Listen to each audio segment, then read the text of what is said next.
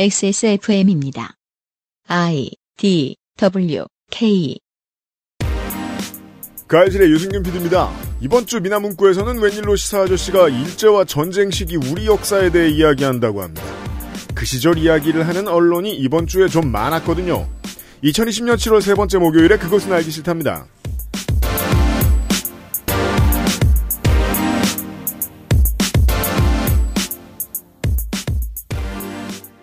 유세민 에디터가 있고요. 네, 안녕하십니까. 오늘도 유세민입니다.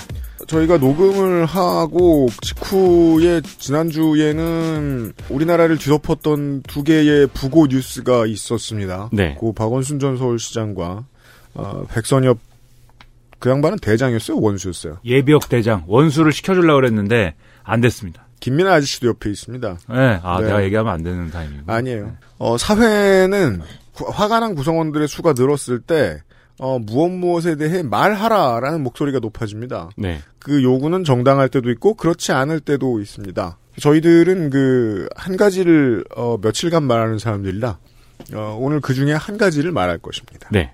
그것은 알기 싫다는 이달의 PC로 만나는 컴스테이션, 한의사가 제시하는 건강솔루션 닥터라이즈, 경기도 김치의 진수 콕집어 콕김치, 프랑스에서 온 비밀의 레시피, 오뉴 마카롱에서 도와주고 있습니다.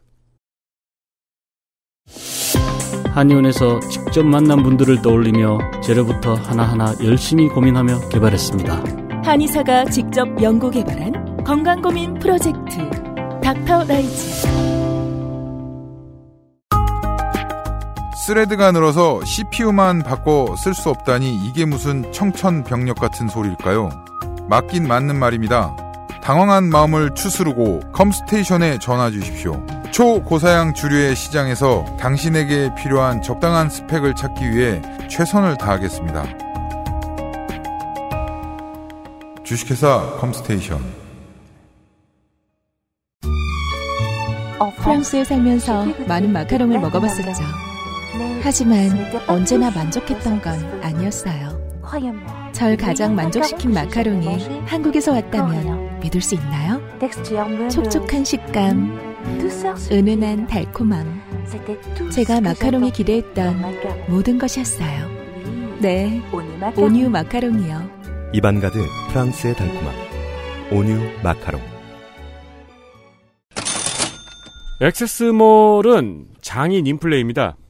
그 장인이 넘쳐나요. 네, 장인이 너무 많아요. 사위는 없고. 네, 이번에는 프랑스에서 직접 배워온 장인이 만든 마카롱입니다. 그렇습니다. 네, 이 아저씨들만 있는 회사에 음, 어울리지 않는 달달함이 들어왔습니다. 열심히 먹어봤습니다. 네, 이 차가운 도시 남자들이 그리고 또 이게 확실히 저는 그래서 그 덕후가 되는 길로 별로 들어가는 걸 좋아하지 않는 것 같아요.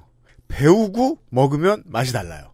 네, 그 다른 거야 또 그거 알면은 딴 데 가서 잘난 척하고 싶어져가지고 또 이게 모르고 먹으면 그냥 우리 모두 반응 똑같잖아. 아우 달아 이거잖아요.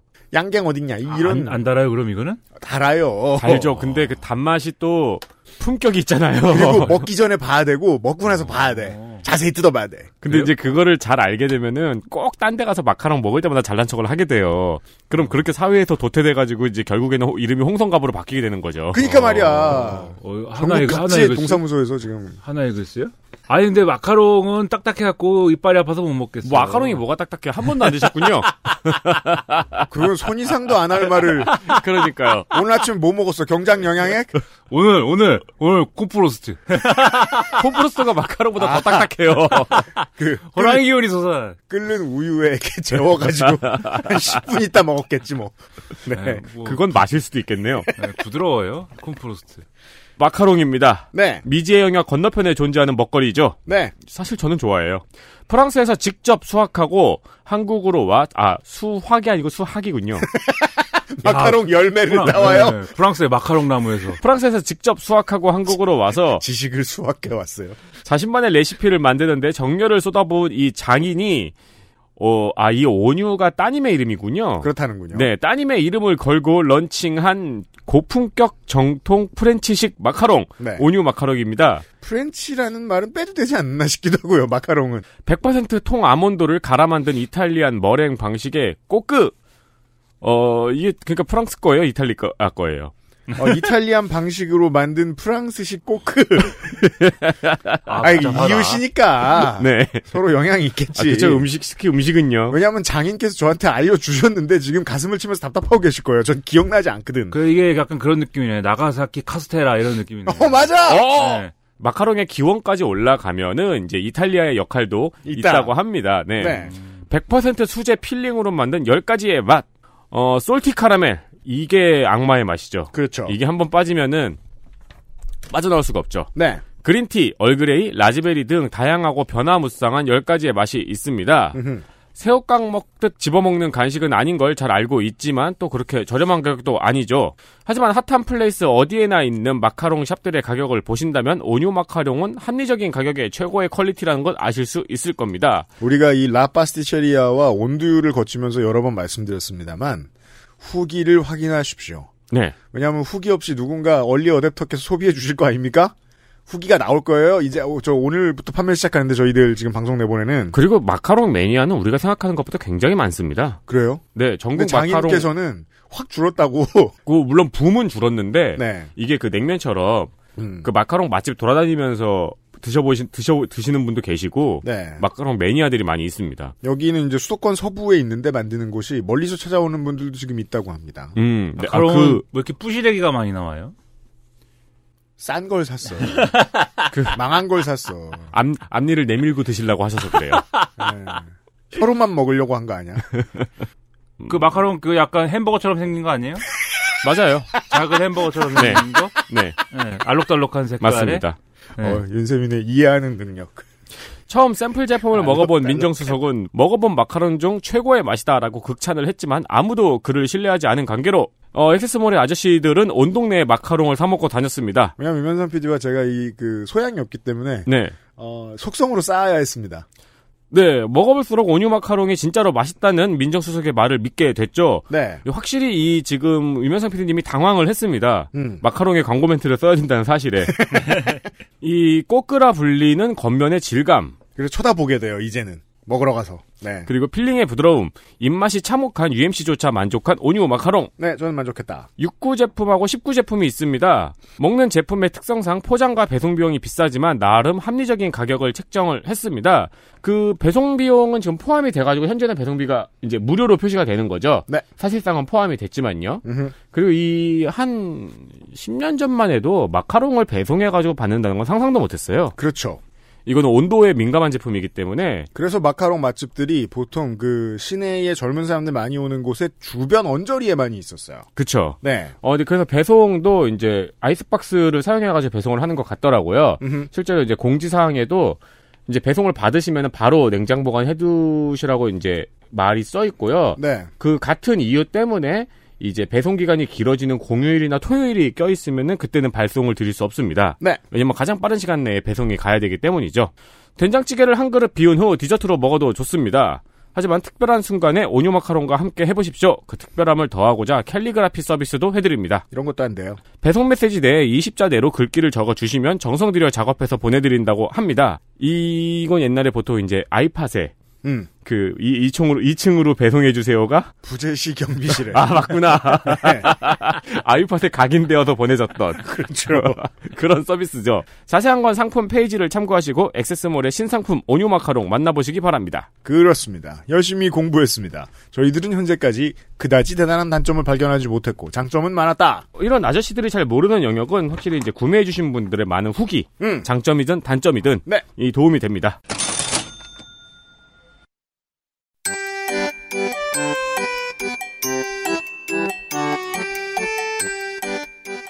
양산형 시사평론 민하문구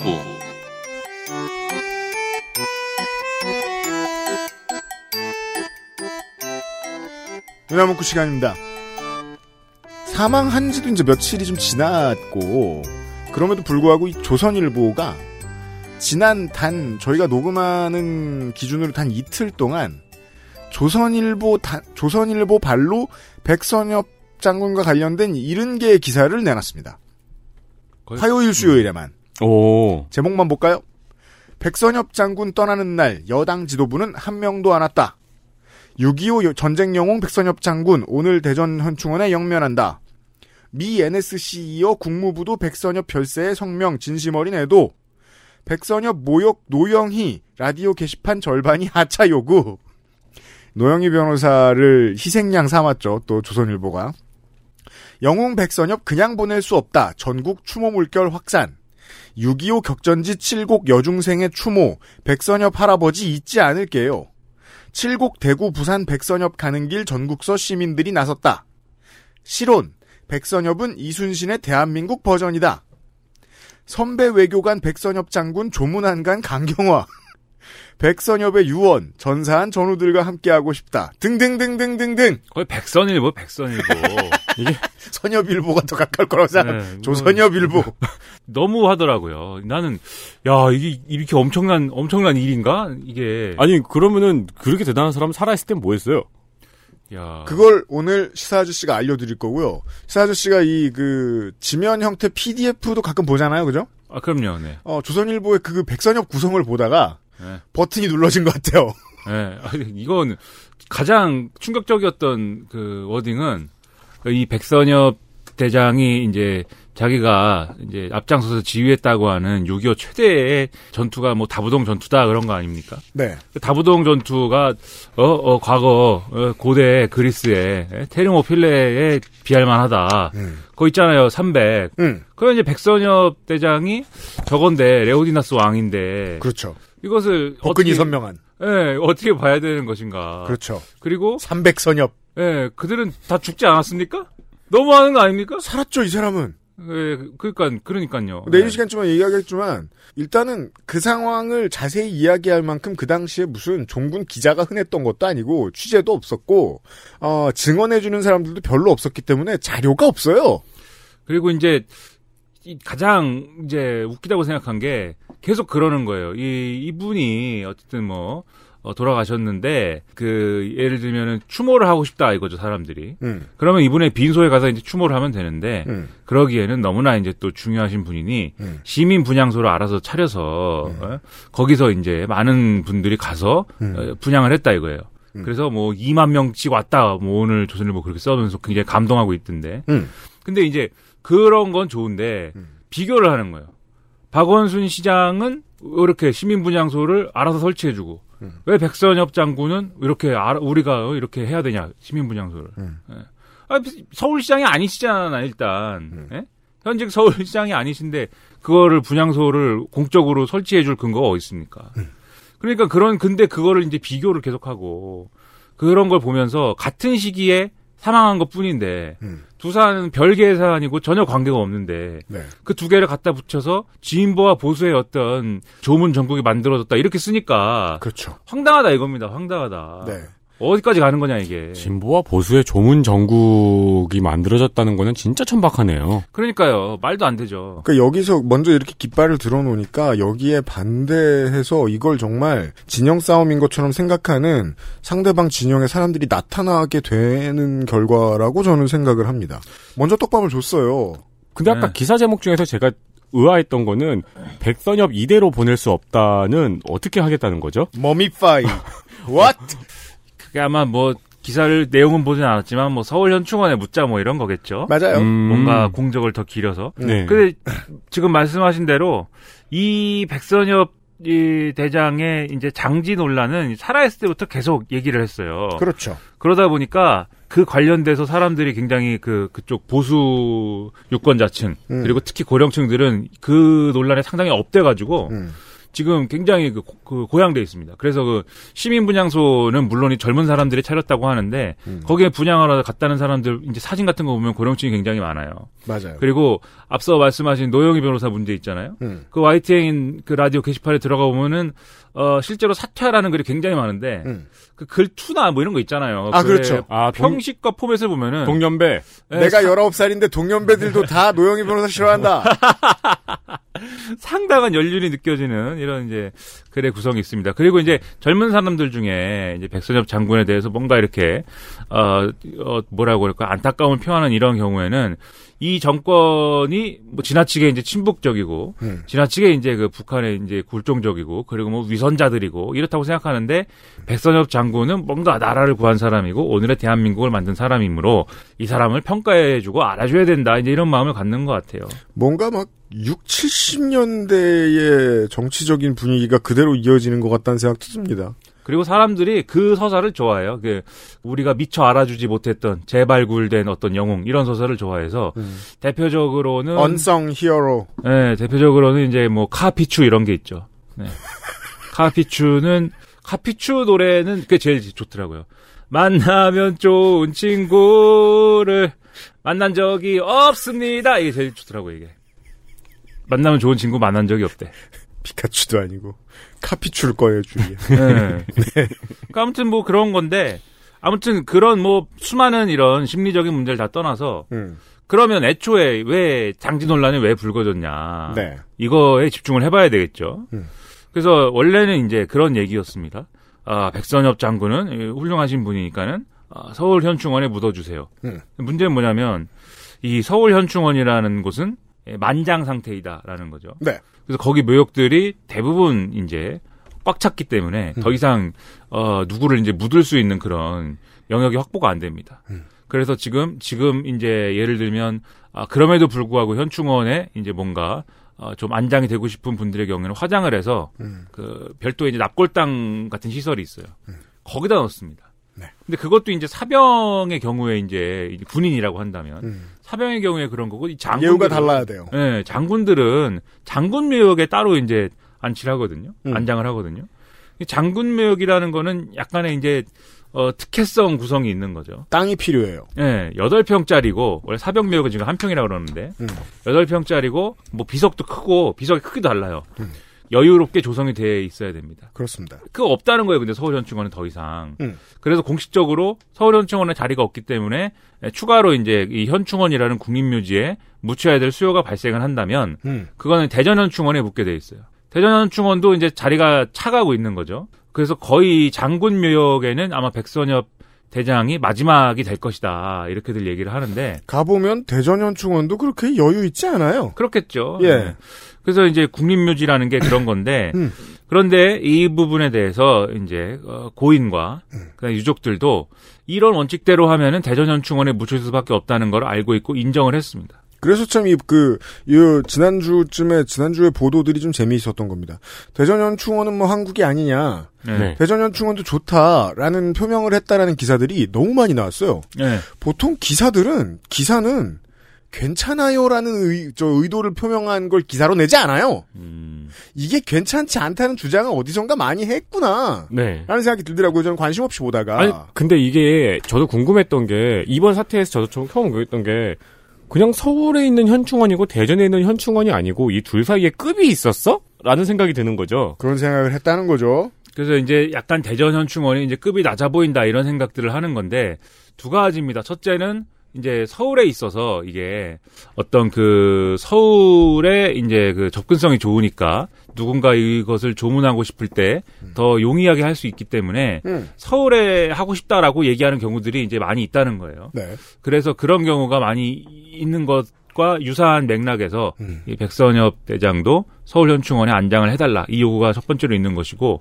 두 번째로 이제 일종의 특혜를 요구하는 거죠. 그러니까 일반적 절차로 가면은 대전현충원에 묻어야 되지만 이분은 너무나 중요하고 너무나 위대한 분이기 때문에 음. 꼭 서울연충원으로 묻어야 된다. 그리고 서울연충원에 6.25 당시에 전사자들이 같이 묻혀 있기 때문에 또 같은 공간에 모셔야 된다. 이런 얘기를 여러 버전으로 여러 버전으로 조선일보를 필두로 해서 보수 언론들이 굉장히 강하게 제기를 했고 바로 이 백선엽 장군이 백선엽 장군의 사망 이후에 우리 미래통합당의 예, 우리 저 미래통합당의 부처님 예, 주호영 원내대표가 네. 예, 이분은 반드시 서울연충원으로 가야 되고 만약 그렇지 않으면 이 정권이 아주 이 나라를 세우신 분들을 아주 우습게 하는 것이다 뭐 이렇게 주장을 했기 때문에 전국의 사찰 투어를 다니고 와서 보니까 예, 역시 서울이 짱이더라. 이런 그래서- 견해를 피력하기로. 예, 그래서 이 백선엽 이 대장의 아들이 아 괜찮은데요 이렇게 얘기함에도 불구하고 가만히 있어보세요 지금 서울에다 묻어야지 무슨 소리야 이렇게 되는 네. 예, 그런 상황이 된 거죠. 되게 못됐잖아요. 대전에 모신 분들을 전부 다 모욕하는 결과가 나, 됐잖아요. 한국의 올 여름은 이 사나 죽으나 수도권 부동산 이슈입니다. 그래서 음. 이걸 그러면 이 다른 논리가 없잖아요. 자리가 없는데, 음. 예 그리고 다- 자리가 없으면 대전으로 가는 거고 서울이랑 대전은 어쨌든 똑같은 현충원은 현충원이니까. 다만 음. 이제 뭐 관리 주체는 다릅니다. 대전 현충원은 보훈처고 음. 서울 현충원은 국방부예요. 그것도 좀 웃기죠. 음. 국방부가 안 놔요 서울 현충원을. 네. 아무튼 그래 그래서 어 그게 뭐 어, 자리가 없는데요라고 하면 할 말이 없어야 되는데 음. 이제 반론이라고 제기가 된 게 무슨 소리야 의지가 있으면 다 할 수 있지. 예를 들면은 어 뒤에 뭐 얘기하겠지만 아, 최명신 중장이라는 사람이 있었는데 네. 그분은 이제 그 사병묘역에 묻었는데 사병묘역에도 자리가 없거든요. 음. 자리가 없는데 그분 같은 경우에는 앞에 이제 사병묘역 맨 앞에 이제 자리를 만들어서 거기다 이제 안장을 했습니다. 그리고 전직 대통령 중에 이제 전직 대통령 중 대통령의 경우에는 앞서 말씀드린 여러 가지 조문이나 이런 것의 용이함을 위해서 서울에다 이제 하는데 음. 이거 자리가 없다 보니까 산을 깎아서 자리를 만들기도 하고 뭐 그랬어요. 그거라도 해달라. 그렇죠. 그런 식으로 해서라도 서울에다 묻어야 된다. 박정희 묘가 너무 넓어요. 음. 다른 대통령 묘에 비해서. 음. 땅 많을 때 해놔가지고. 네. 네. 그게 마치 그 저 시범 아파트 같은 거예요. 화단 너무 많고 그렇죠. 주차장 없고. 네. 그래서 이걸 뒤집어 얘기하면 백선엽 어, 대장을 유능한 군인 또는 어떤 국군의 에, 국군을 현대화시킨 공로가 큰 사람 이 수준이 아니라 음. 전직 대통령 음. 급의 그 중에 짱. 에, 이 정도의 대우를 해줘야 된다라고 지금 얘기하는 거잖아요. 음. 그러니까 그것이 그러면 왜 그런 거냐 그거를 이제 따져봐야 된다는 거죠. 왜 그런 요구를 하는 거냐. 보수가 이런 작업을 하는 것을 참 오랜만에 봅니다. 정신적 아이콘을 하나 짚고 자기들이 픽업을 하고 그걸 푸시를 주는 모습. 예. 음, 이 사람 본받아야 돼. 너무 멋있어. 네. 대단한 사람이야. 레오디나스야 300이야. 이런 건 처음 봤어요. 동방예의지국인데 옷은 입고 다녀야 되는데 본받기 위해서. 레오디나스는 옷을 벗고 다녀가지고 운동하면 그래요, 사람이. 아 그래요? 예. 본받기 위해서 시사 아저씨가 백선엽에 대해서 알아오셨어요. 네. 네. 사실 뭐 제가 관심 있겠습니까? 관심 없어요. 그 뭐 아 솔직히 얘기하면 마음은 그렇습니다. 아무데나 안장하면 되는 거 아닌가? 약간 이런 마음도 있어요. 요새 하루에 방송 두 개 해요, 세 개 해요. 예, 뭐 아니 뭐 그거는 날마다 다른데 그, 그 중에 관심 있는 얘기 뭐 해요? 본인이 관심 있는 얘기. 관심 있는 얘기는 또 누가 누구한테 뭘 했냐 뭐 누가 누구를 해코지했냐 뭐 이런 건데 다. 중에대 윤석열. 사실 진짜 관심 있는 얘기 그렇게 많이 못 하잖아, 우리 방송 가서는 우리가. 그렇죠 사실 네. 네. 그렇습니다. 거의 진짜 관심 있는 얘기는 거의 거의 안 하죠. 아무튼 백선엽에 대해 관심은 없었어요, 김민아 아저씨는. 그리고 아무데나 묻어도 상관없다고 생각하는 게 저는 약간 안장을 어디다 하고 이런 건 중요치 않다고 생각해서 음. 생전에 많은 걸 해줬잖아요 국가와 사회가 네. 예, 그러면 됐지 어디에 묻느냐까지 이렇게 얘기해야 되나 이런 의문도 갖고 있고 그리고 국립묘지에 누구를 묻을 거냐를 가지고 이렇게 의미 부여하는 것도 저는 좌빨 아닙니까 음. 좌빨 입장에서는 그 국가주의 아니야 약간 이런 생각도 하는데 네. 어쨌든 그 사회적 논란이 있는 거고 이슈는 이슈니까 네. 이제 또 제 입장에서는 시사 보따리 장수 여기저기 이제 시사 팔아먹고 다니는 입장에서는 이제 알아야 되는 거죠 이거를 네. 그래서 제가 좀 알아봤는데 음. 이 백선엽이라는 분은 1920년에 평남에서 태어났습니다 평안남도겠죠 이게 평남 네. 네, 뭐 다른데 아니겠죠 음. 뭐 안양의 범계 이런 거 아니겠죠 네. 그건 평남인데 안양 네. 무시해. 아니 평, 평남 평창 안양에 평자 들어가는 데 있지 않아요? 평, 네. 범계. 평촌. 평촌. 아, 평촌. 아, 나 평촌을 얘기하려고 그랬는데 범위가 생각난 거야. 아, 평촌 남쪽은 평남이에요? 네, 평남에서 태어나서 1941년에 만주국 봉천 군관학교를 졸업하고 만주군 소위로 인관했다 이겁니다. 이거 음. 이제 그 당시에 만주국이라는 괴뢰국을 세우잖아요, 일제가. 네. 만주에다가 뭔가 거기서 이제 체제 실험을 하고 싶었던 거죠. 음. 그러니까 일본의 관동군이 그렇게 좀 그래요, 좀. 예, 당시에 이제 보면은 관동군이 굉장히 뭐 천황을 모시는 어떤 군대이고라고 하면서 그 이 중국과 한반도와 이런 데서 굉장히 많은 만행을 저질렀는데 음. 뒤집어 얘기하면 천황말 천황말 말고는 아무 얘기도 듣지 않겠다는 거는 사실 나중에 이제 생기는 대본영 대본영도 통제를 못했다는 얘기거든요, 그게. 그렇죠. 그러니까 아무튼간에 이상한 일을 많이 했는데 어쨌든 이거는 뭐 하여튼 만주국이라는 걸 만들어서 거기서 뭔가를 하는데 음. 그래서 그때 여기 군관학교 만들고 만주군의 소유로 임관했다는 거는 사실 그때 식민지 시대에 이제 젊은이들이 뭔가 예, 기득권이 되기 위해서 선택하는 코스 중 하나였다 이렇게 봐야 되는 거죠. 엘리트 코스. 그렇죠. 네. 예, 그 예.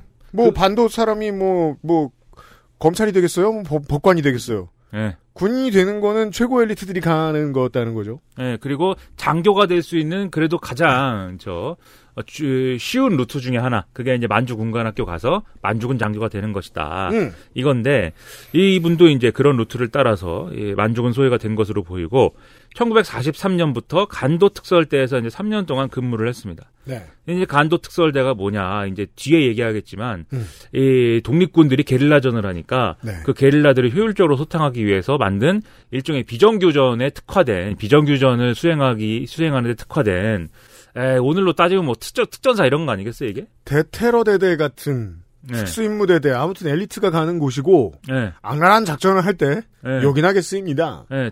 트라이애슬론, 네. 가짜 team doctor, 음. 네. 자칭 team doctor. 네. 아니 그 양반이 나 내가 특전사 나왔다고 하면서 굉장히 센 척을 했는데 그래서 그걸 그러시냐라고 했더니 못 믿어 증거를 보여줄까라고 하면서 특전사 기술을 보여줬다는 거예요. 뭐요? 어, 그래서 그게 뭐냐 했더니 젓가락으로 음. 젓가락을 던져가지고 음. 벽에 꽂았대요. 그러면 그러면 혼나는데? 그 옛날에 혼납니다. 옛날에 우리 어? 우리 저 A 대학교 심리학과에 네. 선배 중에 또 특전사 갔다 온 사람이 있었는데 맨날 뭐 특전사 얘기를 애들이 가갖고 얘기하고 그러면은 음. 볼펜으로 이렇게 사람을 제압하는 얘기 이런 거를 또 합니다. 글쎄요. 예, 그래서 그 제가 만나본 부사관들은 다 기죽어 있어가지고. 젓가락까지도 혼납니다. 부사관, 부사관들은 더 그랬을 거예요, 아마.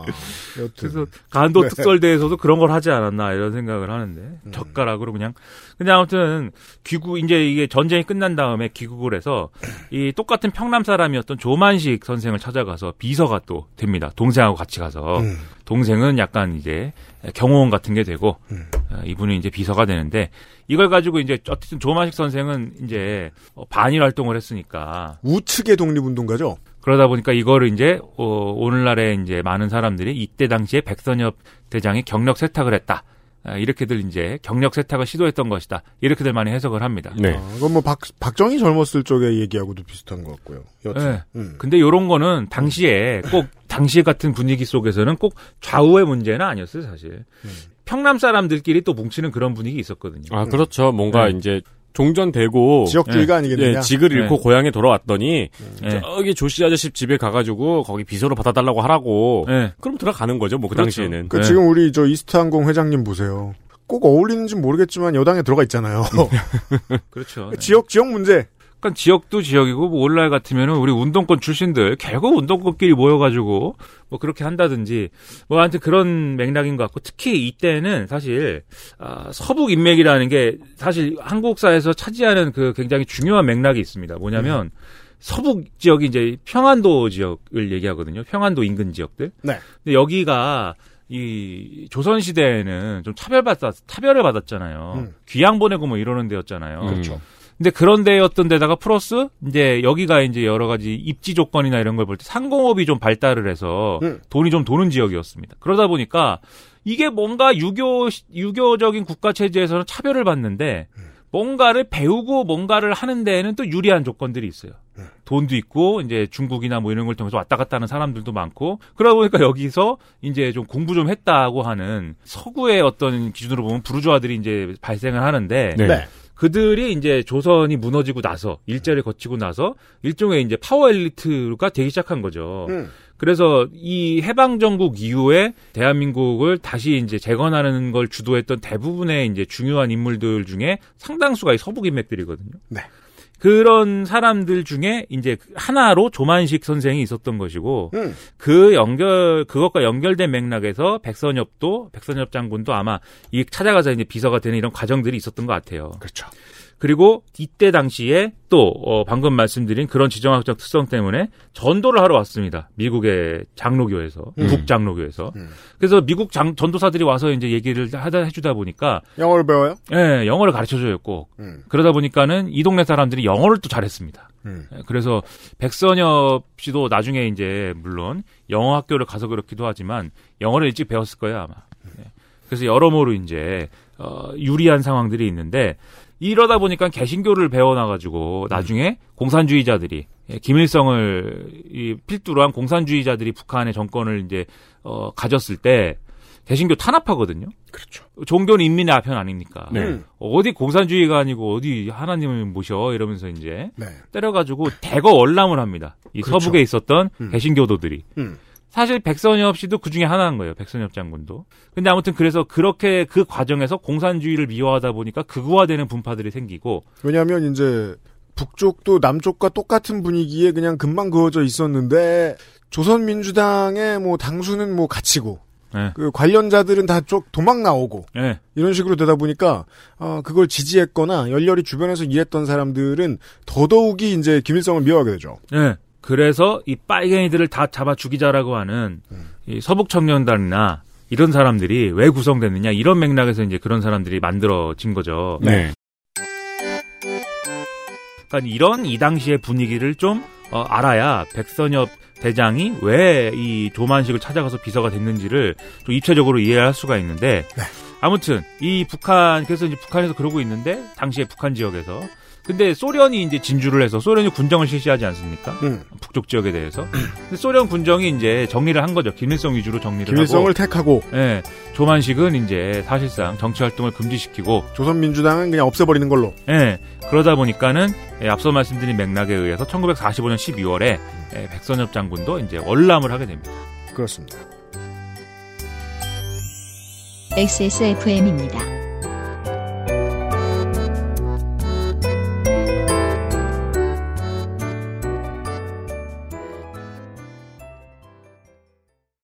콕 집어 콕.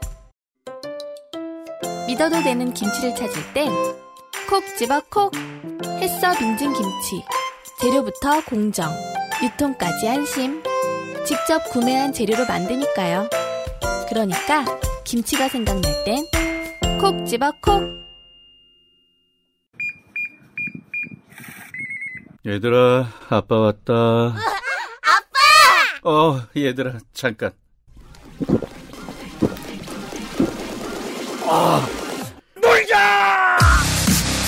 지친 당신에게 에너라이즈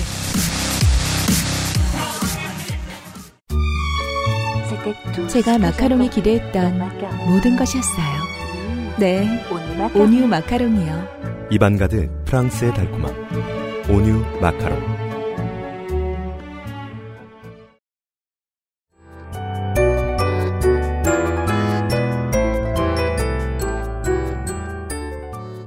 월남을 했어요, 이제. 음. 그럼 이런 경우는 뭐냐면 이 종전 이후에 어, 나라로서 군대를 가져야 되지 않습니까? 원래 네. 대한민국이 음. 군대를 가져야 되면은 군대를 만들어야 되는데 군대라는 게 하루 아침에 뭐 하늘에서 떨어지지 않아요. 그냥 막 모아가지고 야 얘들아 얘들아 모여봐 이래가지고 군대를 만든다고 해서 만들어지지 않아요. 음. 어, 이 군 경력자가 있어야 됩니다.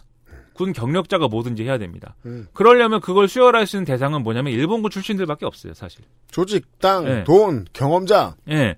그러다 보니까 일본군 출신들이 대거 또 이렇게 그 당시에 국군을 만드는데 많이 이제 들어와서 역할을 하게 되는데 음. 그 중에 이제 백선엽 장군이 있었던 거고 일단 월남을 해서 첫 번째로 한 게 군사 영어학교 1기생으로 입학을 해서 자신의 특기 영어를 이제 좀 더 이제 가다듬고 영어 전문가가 되기 위해 노력을 하고요. 그다음에 1946년에 국군전의 전신인 국방경비대가 이제 만들어지는데 여기에 임관을 해서 이제 역할을 하게 됩니다. 그리고 남쪽에는 이제 미군정이잖아요. 음. 북쪽에는 소군정이고 네. 예, 미군정하에서 국방부격이었던 통일부에서 정보국장으로 이제 일을 또 하는데 아마도 이제 영어를 잘했고 여러모로 이제 군에서의 경력 이런 것들 중에서도 정보 쪽에 기무 뭐 이런 거 있지 않습니까? 네. 방첩 이런 쪽에 특화된 특화된 부분들이 있었는지 일신의 영달을 생각하면 가장 좋은 코스죠. 일본군에서 장교를 하면서 영어를 배워둔 것. 네. 역시 영어 해야 돼. 영어 해야 됩니다. 영어 잘하시잖아요. 그죠? 자꾸 나한테. 영어는 제가 잘 못하고. 아, 영어를 못, 너무 못해가지고. 내 인생의 궤적과 소일거리와 고향에 대해서 안 말하고 녹음하는 날은 없나? 아니, 그러니까 왜 꼭 군대 얘기가 나오면 특전세계와 방위 얘기가 나와야 하는 거며 왜 영어 얘기가 나오면 꼭 유피님 영어 잘한다는 얘기가 나와야 하는 그 함정들이 있어요. 반드시 걸리는. 그러니까 백선의 음악은 안 했죠. 어, 어, 음악 했, 음악을 했나? 힙합. 했기만 해봐. 근데 아무튼 이렇게 돼서 어, 이 간도 특설대에서 한 일도 뭐 비슷한 일을 했던가 봐요. 그건 나중에 좀 얘기하고. 그래서 어쨌든 간에 예, 정보국장이 되고, 그 다음에, 어, 이 국방경비대가 국군으로 재편되면서 제5연대장, 육군 정보국장, 1사단장 이런 거를 맡으면서 이제 군의 주요 요직을 이제 맡게 별을. 답니다. 예. 그리고 이제 중요한 일, 중요한 일들 중에 하나가 육본 정보국장 당이 맡았던 시기에 여순 사건 이후에 이제 군내 좌익들이 말을 안 듣는다 이제 문제가 되잖아요. 그렇죠. 그래서 사실 그때 국군은 친일 이력이 있는 이제 그 장교들, 음. 그 다음에 그런 것과는 별개지만 어쨌든 간에 그냥 이제 있었던 무리들, 음. 그 다음에 약간 좌익, 과거에 좌익 활동을 했던 남로당이라든지 음. 이런 걸 하면서 뭔가 이제 뭐, 어, 역- 무장 투쟁을 했다든지 뭐 이런 것에 연장선에서 군에 이제 들어와 있던 사람들, 이렇게 여러 분파들이 있었어요. 네. 당시 군내에. 음. 근데 그 중에 여순 사건 이후에 아 숙- 일종의 숙청을 한 겁니다. 맞습니다. 좌익들을 군내 좌익들을 숙군을 하는데 백선엽 대장이 또 이제 실무를 다 합니다. 근데 이때 당시에 군내 일부 강경파들은 야 좌익들은 싹 어, 몰아내야 돼 이렇게 얘기를 하는데 약간 백선엽 대장은 마음이 어렸는지 그 중에서도 사실 근데 분위기 휩쓸려서 좌익된 사람도 있고 그리고 이게 인맥이나 여러 가지 이제 이렇게 저렇게 하다 보니까 선배가 사주는 술을 먹고 이제 다니다 보니까는 자연스럽게 이렇게 된 사람도 있고 그리고 이름만 걸어놓고 활동 안 한 사람도 있는데 음. 다뭐 그렇게 쫓아내면 어떡하겠습니까? 봐줄 사람은 봐줍시다 이러거든요. 네. 그때 봐줬던 사람이 이제 우리 위대한 우리 박정희 각하가 있는 거죠. 그렇습니다.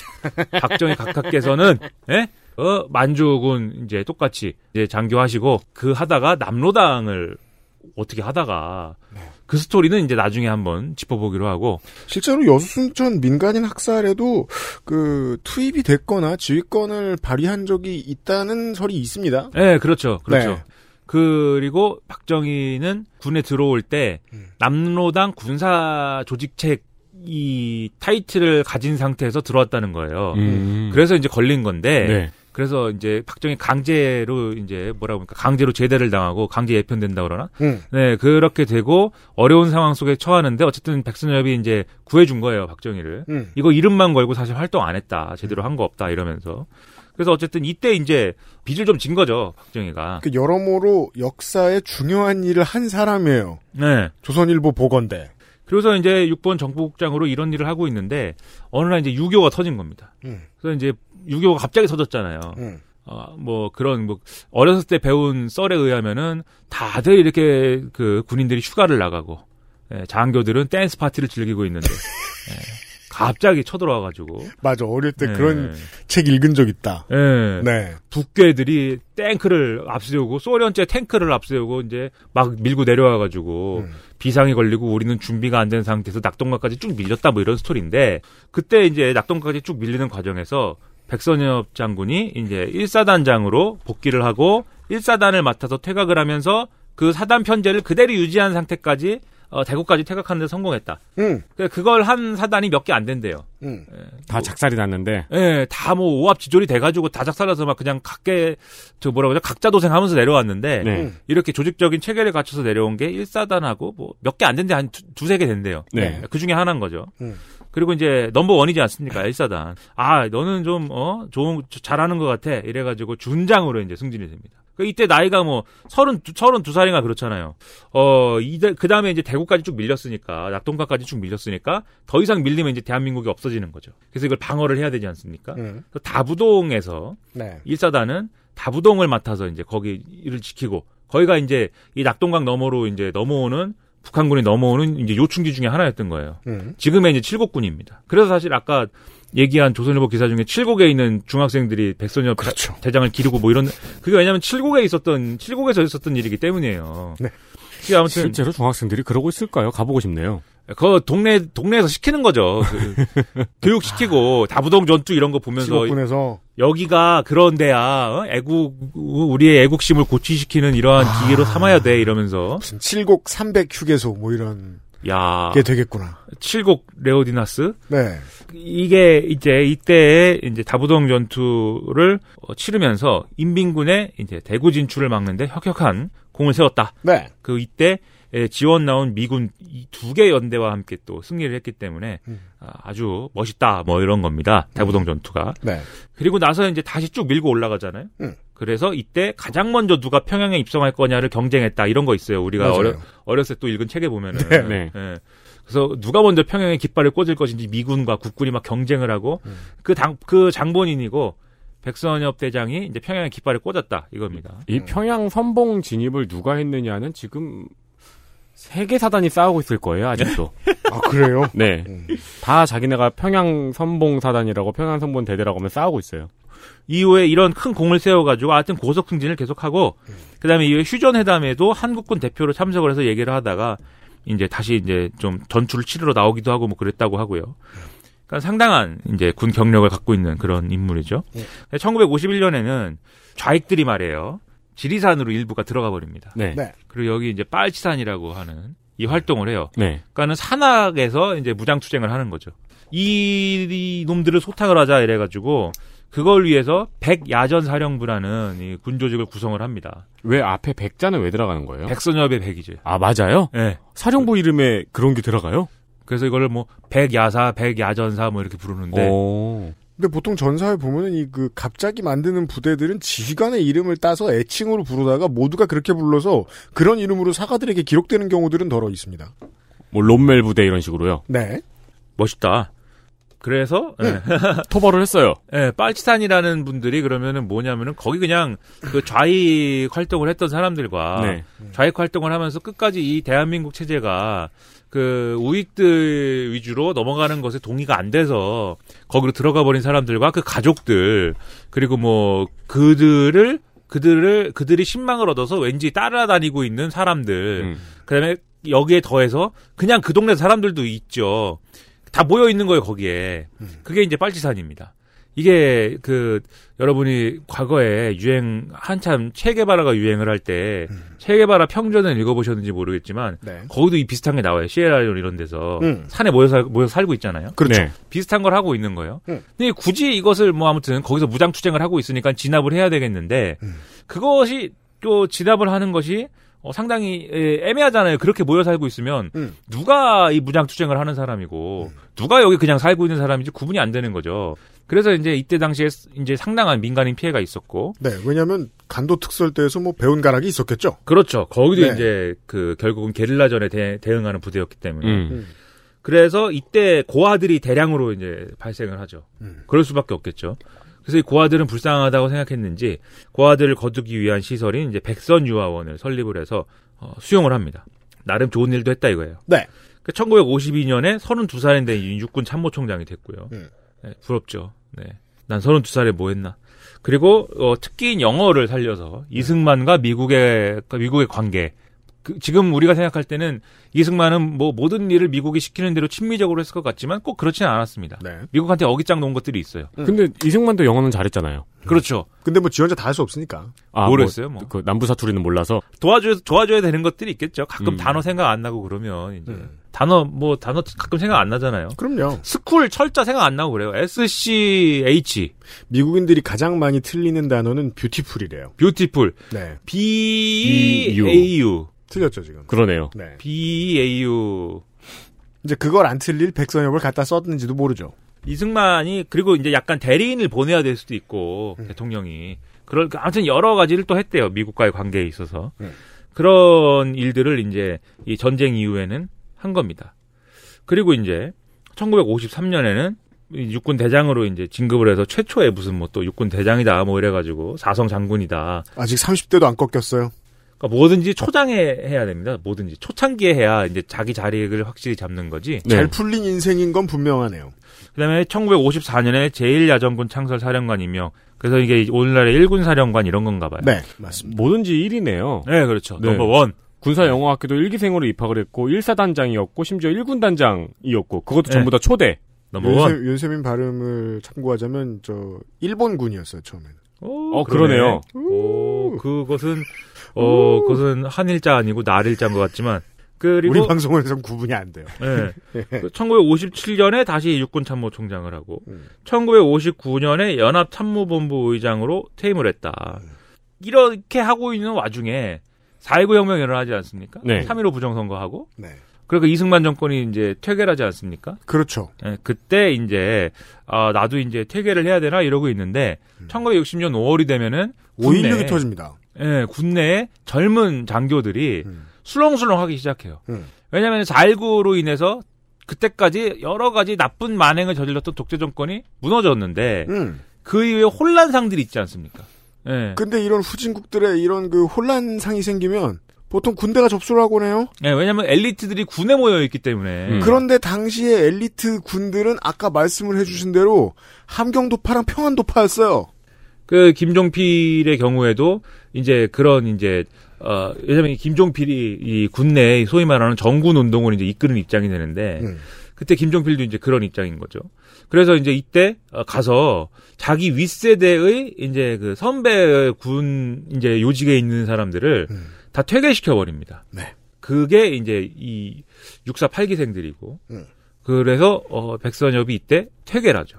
퇴계랍니다. 예, 퇴계라고. 그래서 이제 인생 끝난 줄 알았는데 아니었어요. 예. 이때 그리고 이 정군 운동을 통해서 형성된 이 정군파들이 근데 우리가 이렇게 뭐, 뭐 대령, 소령, 중령 뭐 이런데 아, 뭔가 이제 그, 어, 장군이 있어야 되지 않겠는가. 음. 그래서 어, 장군이 되실 분을 찾아가 보자. 그래가지고 이 장군들 중에 우리의 좀 얘기를 들어볼, 들어줄 분이 누가 있는가. 박정희 소장님이 계시다. 근데 이제 대부분의 지금 얘기하는 이제 뭐 서북 인맥들은 좀 반대했대요. 뭐 뭐냐 그 양반 음. 어, 북쪽 사람도 아니고 음. 구미 사람인데 네. 어 뭐냐 그게 그리고 과거에 뭐 빨갱이잖아. 어, 빨갱이 출신인데 그거 되겠어? 음. 근데 김종필이 이제 인척 관계니까 음. 이제 아니야 그 뭐 그냥 그런 거야 이렇게 했고 그냥 그런 거야. 예.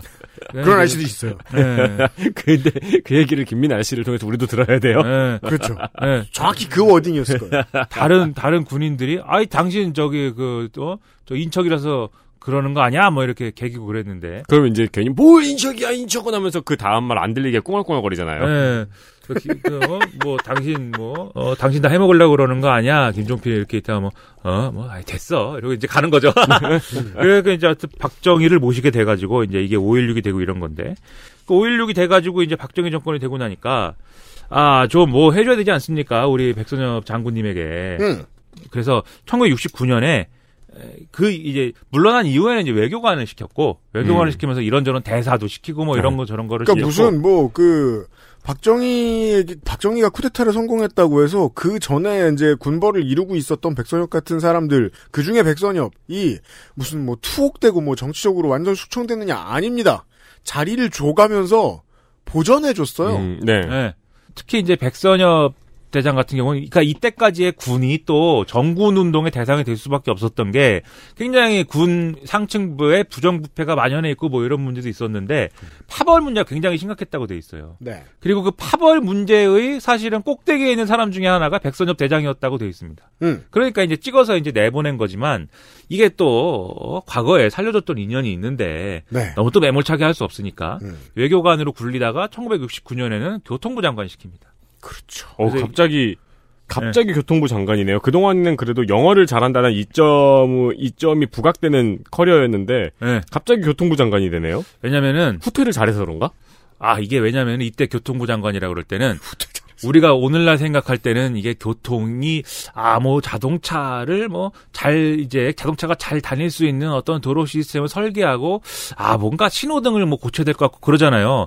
이때는 다 짓는 겁니다. 도로를 짓고 음. 지하철을 뚫고 그러면은 짓고 뚫고 하는 거 퇴적화된 거 뭡니까? 군발입니다. 음. 제 군발이라고 그러면 너무 군인 여러분 비하하나요? 제 공익 따위가. 네, 근데 제가 그냥 흔히들 쓰는 말을 공. 공병입니다. 네. 모든, 모든 걸 이제 가서, 뭐 특전사는 어떻게 되는지 모르겠지만, 음. 진지공사 이런 거 열심히 하셨잖아요. 네. 어딜 가나 공병은 있어요. 네, 저는 잘 모르지만. 음. 그래서 아무튼, 그, 이 당시에 그걸 또 잘 아는 이제 사람들은 결국 군인 출신들이에요. 군인 출신 엘리트들이에요. 음. 그러니까 이제 교통부 장관하고. 음. 그 다음에 이제 이것도 이제 그만두고 나서 71년도에 뭔 이제 비료를 자꾸, 비료에 대해서 하- 뭘 합니다. 이제 충주 비료 사장을 맡고, 뭐, 마찬가지로 결국은 비료죠. 한국 종합 화학 공업 사장을 맡고 뭐 다른 비료 뭐 이런 사장을 맡고 79년에 은퇴를 하고 그다음에 아 1981년에는 이 백선엽 동생이 백인엽 씨가 있는데 네. 이가 이 사람이 설립한 선인재단이라는 게 있어요. 선인학원 비리. 예, 예, 인천 지역에서 있는 여러 가지 학교들을 가지고 있는 사학재단이었는데 음. 왠지는 모르지만 하여튼 너무 비리가 심했습니다. 그래갖고 아주 비리가 심각하고 이래서 사실 이 재단은 뭐 백인협이 주도한 것이지만 이름은 백선엽도 같이 걸고 있었다 그래요. 네.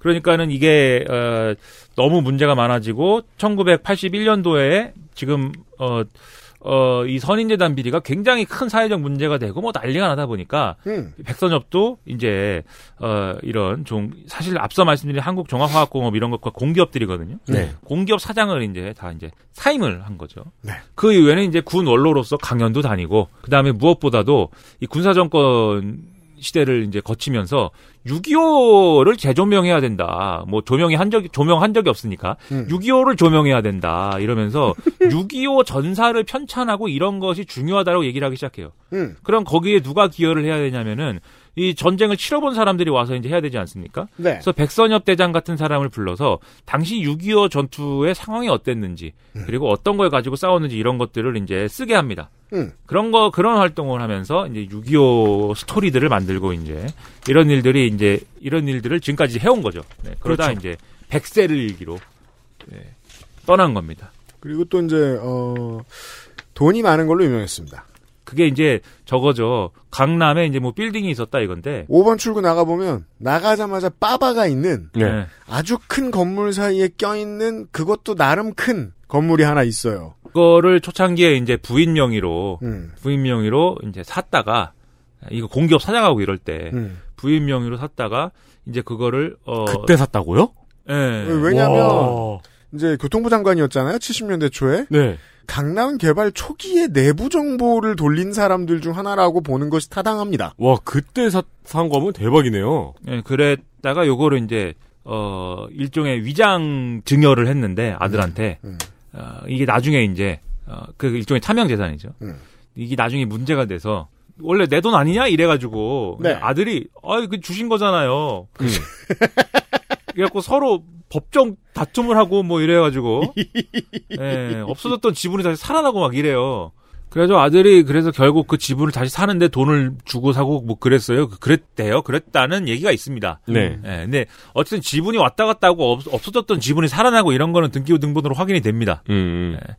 그러니까 이제 그런 일도 있고 한데 그걸 가지고 이제 성우회라고 있습니다. 성우회. 네. 여기 이제 성이 별성자죠. 음. 그리고 우가 이제 친구겠죠. 그렇죠. 그 voice actor 말고 예. 별 단 친구들의 모임이에요. 예. 아, 그, 아. 일기- 이걸 만들어요. star friend. 네, 백선엽이. 일기 회장이 백선엽 대장님이신데 음. 여기도 일기 회장이에요? 예, 그러니까 무조건 자리 number one. 하나는 진짜 기가 막히게 차고 들어가네요. 예, number one. 본인이 만든 걸로 알고 있어요. 예. 음. 그 떠난 후에 이 성우회에서 이제 이- 이 뭔가 이제 추모 성명 같은 걸 냈는데 음. 뭐 청빈한 삶을 살았다 이렇게 써가지고 그걸 가지고 이제 언론에서 무슨 얘기냐 강남에 강남에 빌딩이 있는데 뭐 이렇게 해가지고 이제 좀 비웃고 뭐 이러고 있다 이런 얘기죠. 그렇습니다. 그 우리보다 조금 앞 세대의 인천을 사신 분들은 이 선인학원의 악명에 대해서 잘 알고 계시고, 네.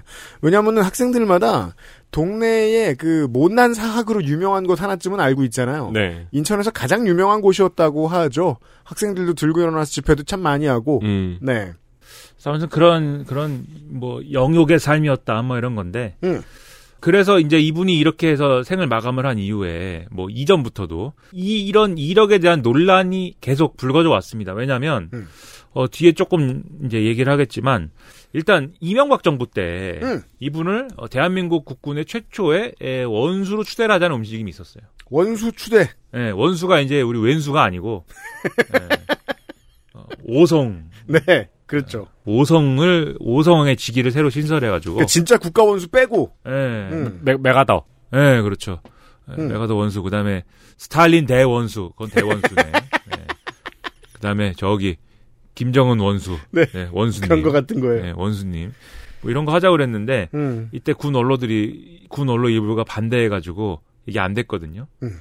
그때도 이제 이 백선엽 대장에 대한 여러 가지 평가가들이 이제 굉장히 많이 나왔었고, 음. 그 다음에 그 최근에 뭐 일, 일부 여권 관계자들이 어, 일부 여당 의원들이 음. 어, 친일 부역자 뭐 파묘법 이런 거를 만든다고 그래가지고 현충원에 안장돼 있는 이제 그 사람들 중에 음. 친일에 부역했던 사람들의 경우에는 이제 이장을 요구할 수 있도록 하는 동작의 이수진 의원이죠.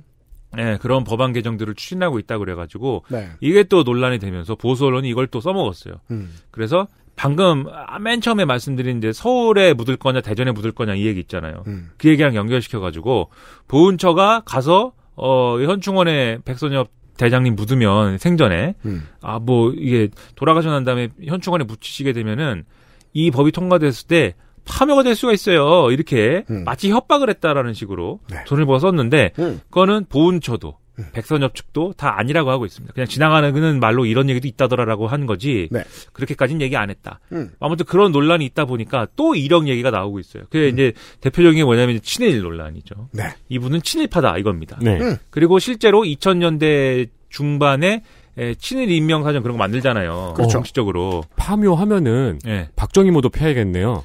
어, 뭐 친일파면 그래야 되겠죠. 좀 어려운 문제죠. 오, 그러네요. 그러니까 아니면- 원칙으로 하면 다 맞지. 네. 예. 네. 일각에서는 이제 파묘가 아니고 그 dark tourism으로 하면 어떠냐 이렇게도 얘기를 합니다. 거기다가 음. 옆에다가 이분은 친일파입니다 이렇게 써가지고 음. 이제 보고 배워라 교훈을 얻어라 이렇게 하자 뭐 이런 얘기도 하는데 피, 그, 그, 묘비에 핑크색 캔디 도색 해가지고. 네 그렇죠. 그렇죠. 친일파 이렇게 에나멜로. 네. 네.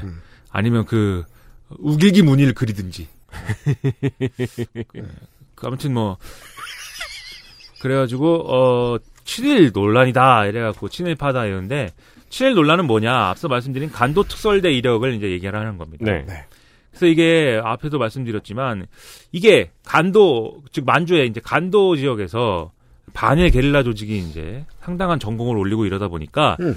특히 그 중에 이제 조선 독립군들이 있다 보니까 일제가 이제 야 이거 관동군이 볼 때는 조선 독립군하고 싸우는데 아 너무 힘들다 음. 유격전 유격전을 하는데 너무 힘들다. 하청을 주자. 예, 그래서 역시 조선 사람은 조선 사람이 잘 알지 않겠는가. 그래서 조선 사람으로 구성된 에, 이런 어, 어떤 어, 특, 특정한 어떤 이 임무를 수행하는 네. 성공에 대한 열망이 큰 장교들일수록 이 자리를 탐냈을 가능성이 높죠. 예, 이런 특별한 부대를 만들자 그래가지고 음. 만주 국군 아래 간도 특설대를 만든 거예요. 음. 그래서 1939년부터 1943년까지 동북 한일 연군, 동북 한일 연군하고 이제 전투를 이 사람들이 수행을 했고, 음.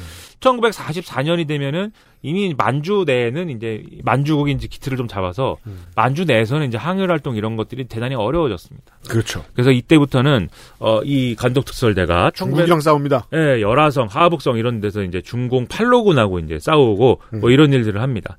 그리고 이때 이 게릴라전에서는 앞서 말씀드렸듯이 민간인하고 게릴라 구분이 안 되기 때문에 막 그냥 죽여요. 네. 그리고 이 당시 관동군의 특징이 죽이는 걸로 끝나지 않고 잔혹하게 뭔가 이제 음. 그 잔혹한 행위들을 합니다. 시신훼손을 한다든지 음. 이런 것들을 간도 특설대가 똑같이 해요.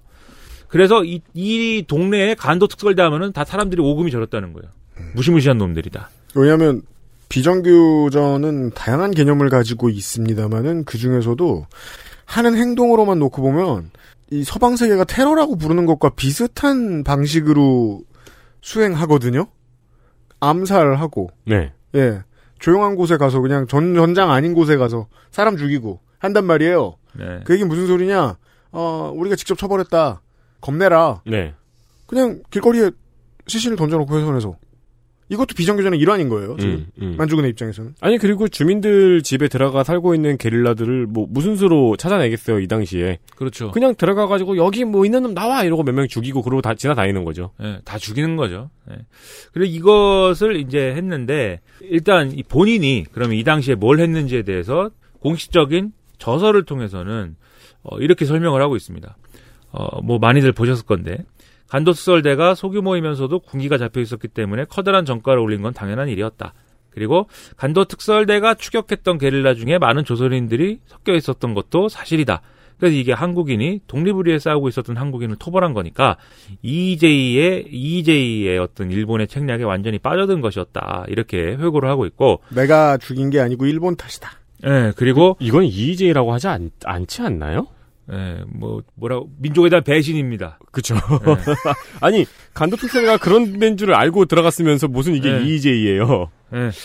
그리고 이렇게 얘기를 합니다. 본인의 이제 활동에 대해서 이제 나름의 이제 설명을 하는 내용인데 우리가 전력을 다해 토벌했기 때문에 한국의 독립이 늦어졌던 것도 아닐 것이고 우리가 배반하고 오히려 게릴라가 되어 싸웠더라면 독립이 빨라졌다고 할 수도 없을 것이다.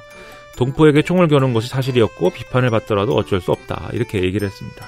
그렇습니다. 그러니까 사실 뭐 어, 담담하고 나는 그냥 직장인으로서 내 일을 했다 정도의 레토릭입니다. 예, 뭐 하다가 이렇게 된 거지. 음. 내가 뭐 독립운동 했겠다고 뭐 달라졌겠어 이렇게 얘기한 거죠. 그러니까 이런 설득을 당당하게 할 수 있는 사람이면은 자서전의 내용이 팩트가 많을 거라는 신뢰감 같은 게 생기진 않아요, 잘. 음, 네. 저도 찾아보면서 느끼는 게.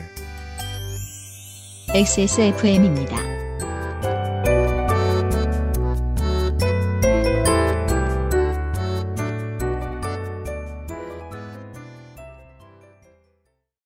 콕 집어 콕. 좋은 원료를 쓴 김치를 만들 시간이 없을 땐 콕 집어 콕. 배추, 무, 고춧가루, 생강, 전부 국산. 다시마, 홍합, 표고버섯도 아낌없이 쓰죠. 그러니까 김치가 생각날 땐 콕 집어 콕. 고객도 업체도 늘 오를 수는 없습니다. 그래도 저희는 함께 고민하겠습니다. 당신의 스트레스를 나누려 노력하겠다는 거죠. 02-2120-2337 주식회사 컴스테이션 그리고 이게 초기에 이 내용은 이제 한국판에는 또 없고 일본판에만 있고 이래가지고 아무튼 의도가 뭐냐 이런 의문도 있는데 음. 그리고 나중에 이제 해명을 또 하는데 자기가 간도특설대에서 활동을 할 때 직접 독립군을 토벌한 적은 없다 이렇게 얘기를 했습니다. 앞서 말씀드렸듯이 이 당시에 이제 만주는 만주 내에서는 이미 이제 좀 독립군 활동이나 이런 것들이 좀 어려워졌기 때문에 음. 음. 그래서 주로 이제 정보 수집이나 대민 선동 이런 것들의 업무를 수행을 했고 뭐 싸운 것도 팔로군하고 싸웠다 중국의 군대하고 싸웠다 이렇게 얘기를 해, 해- 하고 있는데 음. 근데 이제 또 어, 당시에 팔로군에 그러면 조선인들은 없었느냐 음. 그건 또 아니거든요. 사실. 그럼요. 예, 팔로군에 합류한 독립군 분파들이 있었습니다. 주로 이제 사회주의 계열에 음. 비슷한 사회주의 비슷한 뭐 식군 줄 알고 가서 이제 팔로군이 지휘하는 이제 지휘를 받고 이제 싸운 군대들도 있고 이랬기 때문에 네. 실제로 백선엽 대장이 간도 특설대에서 뭘 했는지는 음. 사실은 이제 베일에 가려져 있고 맞아요. 심지어 이때 이름은 백선엽이 아니었을 거거든요. 창씨 개명을 했었, 했었을 아, 거기 그렇죠. 때문에 네. 그래서 최근에 창씨 개명을 그 당시 한 이름이 뭐다라는 것도 이제 추정이 좀 되고 있는 상황이긴 한데 아무튼 이때 뭘 했는지는 알 수가 없어서 음. 친일이냐 아니냐의 이런 좀 입시름이 좀 남아 있는 그런 상황이죠. 근데 민간인 학살 문제가 있습니다. 음. 그러니까 이게 낙동강 전선에서도 이때 이제 전투가 어렵다 보니까 미군이 융단 폭격을 막 하는데 그렇죠. 이때 오폭이 많았어요, 사실. 민간인 희생 이런 것들은 필연적으로 발생했지 않았겠습니까? 당시에 백선엽 대장이 지휘했던 국군은 이거를 사실 반의도적으로 방치한 거 아니냐 이런 의문이 있고 음. 그리고 실제로 이제 민간인이 숨지는 숫자가 이제 많은데 여기에 대해서도 어떤 뭐 좀 뭐랄까 평가할 만한 입장을 또 표명한 일은 없습니다. 음. 다 전쟁하다 보면 그럴 수 있지 않느냐라는 취지의 얘기인 거고 음. 그다음에 앞서 말씀드린 이제 백여전사의 이제 빨치산 토벌 과정에서도 양민들이 굉장히 많이 학살이 됐는데 어 여기에 대해서도 이렇게 얘기를 합니다. 어 양민이 이제 또 학살된 것은 매우 충격적인 사건이지만 수비를 위한 방벽을 견고하게 쌓고 들판을 비워 적을 없앤다는 견벽 청야의 독한 토벌로 빨치산이 상당한 타격을 받았던 것도 사실이었다. 이렇게 얘기를 하고 있어요. 그러니까는 할 수 없었다는 얘기입니다. 계속 비슷해요. 네. 일제 때격 비슷해요. 네, 어쩔 수 없었어. 이렇게 음. 얘기를 하는 것이고. 이때 당시에 희생된 사람들 규모가 어느 정도였냐면, 진실화해를 위한 과거사 정리위원회가 2010년에 조사 보고서를 낸 거를 보면은, 사살 6,606명, 포로가 7,115명, 뭐 이 정도 되니까, 이 당시에 기준으로 보면 상당한 규모인 건데, 음. 여기에 대해서도 백선엽 대장이 이렇게 얘기를 합니다. 실제 사살 및 포로는 추정 숫자를 훨씬 상회했다. 이것은 공비들의 이제 세력이 강했고 그 당시에 이 빨치산들을 무장공비라고 부른 거죠. 네. 그다음 공비들에 포섭된 비무장 입산자도 많았기 때문이다. 이렇게 얘기를 합니다. 그리고 이 당시에 어, 백야전사의 작전 참모를 지냈던 공국진 대령이라는 사람이 1965년도에 백선엽 대장을 비판을 하는데 지리산 일대 주민이 20만 정도 되는 뭐 이런 많은 주민들이 있었는데 그걸 보고서는 이 안에 있는 것은 다 적이다라고 하는 그런 발언도 했을 정도이다라고 하니까 사실 이때 당시에 많은 또 민간인 희생에 책임이 있다는 거는 부인할 수 없는 부분이겠죠 또. 그리고 이런 저서에서 하는 이야기를 보면은 그 사실에 대해서는 인정을 했는데 사과는 안 했네요. 안 하죠. 네, 어쩔 수 없었다라는 그렇습니다. 말로. 앞서 친일도 그렇고 이후에 이런 논란도 그렇고 다 어쩔 수 없었답니다. 네. 그런 인물입니다. 그 조선일보가 어제 오늘만 이런 것처럼 말씀을 드렸는데 실제로 조선일보나 그 저 보수 언론은 어, 매해 6월 25일이 되면은 백선엽 장군 인터뷰 많이 땄습니다. 아, 그렇죠. 네. 여러모로 그 제가 아까 처음에 말씀드렸지만 이 사람을 뭔가 정신적인 아이콘으로 밀어주기 위한 작업은 예전에도 오랫동안 했었거든요. 중앙일보에도 회고록 연재하고 그랬어요. 네. 최근에. 네. 최초에 이제 그 이 사람이 유명해졌던 건 경향의 88년 그렇죠. 회고였는데 네. 하여튼 그런 이야기들도 내일 이 시간에 좀 정리를 해보도록 하겠습니다. 백선엽에 대해 시사 아저씨와 알아보고 있었습니다. 이번 주 목요일과 금요일에 그것은 알기 싫다는요. 어, 윤세민하고 유승균 PD였고요. 내일 인사드리죠. 감사합니다. 감사합니다. XSFM입니다. I D W K